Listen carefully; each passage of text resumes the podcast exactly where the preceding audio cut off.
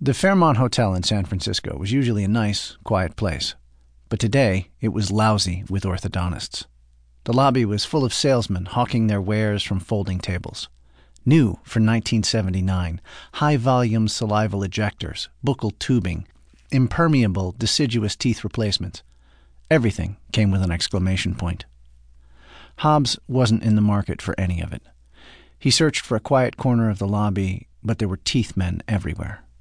Brogna, the guy who set up the meet, must not have known about the convention. He was a big man who wasn't going to be hard to spot in this soft-handed crowd. Hobbs found a couple of empty armchairs and took one. But no sooner had he sat down than a thin orthodontist with a widow's peak and a hunch folded himself into the chair next to him. "Ah," said the orthodontist, "I love these things. Nothing like a chance to get away from the wife for a while. Peace and quiet, nobody nagging you. A little fun for change. And teeth? Who cares? Take a day off, am I right?" Hobbs said, "Yeah, I really don't care about teeth," and flashed him a crooked smile. The guy didn't take the hint. He took a big slug of his drink, something in a ceramic coconut with fruit and an umbrella, and barreled onward. "Wow, that's good. You gotta check out that tiki bar downstairs. The Tonga Room? Oh, it's great." Hobbs said nothing, and the orthodontist took this as encouragement. After all, his was a profession of one-sided conversations. "Yeah, this game hasn't changed, has it? Yank the snaggletooth ones, wrench the rest of them into place, and make sure the parents keep paying for it." Hobbs saw Brogna across the room. The crowd parted to let Brogna through, but the effect of it was like he was shouldering his way through the room.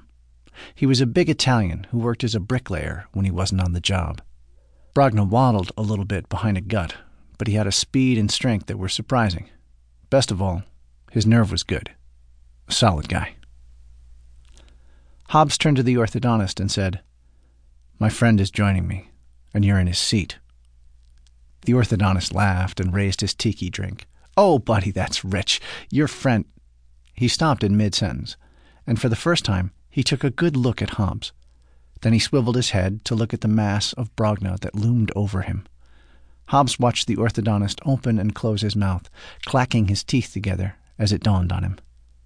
Hobbs and Brogna weren't orthodontists, or even lowly dentists. Hobbs smiled and removed any doubt that remained. The orthodontist fled. Brogna settled heavily in the chair. "Sorry about this." He gestured in a way that included all of life. "No idea this place was going to be overrun by dinks. Nice stonework, though." "What's the job?" Brogna chuckled. "Yeah, same old Hobbs, huh? How you been? How's the kids? Read any good books lately?" Hobbs shrugged. "You want a hug?" This time, Brogna's chuckle exploded into a belly laugh. The crowd of orthodontists shied away from the booming noise. When the laugh had died down, Brogna leaned in. "It's like this. My sister's cousin's got this friend. She moved out here a few years back. Shacked up with a guy who owns a dry cleaning empire with his brother. Lots of cash." "She's the finger?" "No. One of the brothers is. Cain, Abel, that kind of thing. Oldest story in the book." "Second oldest," said Hobbs. "I'm guessing hers is the oldest." "Ah, probably," said Brogna. "She was okay enough back east, but you take these girls and bring them out west and they all go a little crazy. Besides, she had a run of luck, you know. Caught a bad string. She thinks this'll play."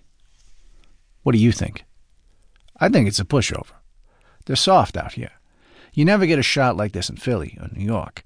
Too many crews working, mobbed up guys, let alone independents. But I don't figure all the angles as good as you." "When can I talk to the finger?" "He's staying at her place," Brogna said, handing Hobbs an address. "They're expecting you." "Okay," said Hobbs, getting up. "What, you're not even going to stay for the setup?" "If it works out, you'll get your cut." As Hobbs disappeared into the ocean of orthodontists, he heard Brogna laughing behind him.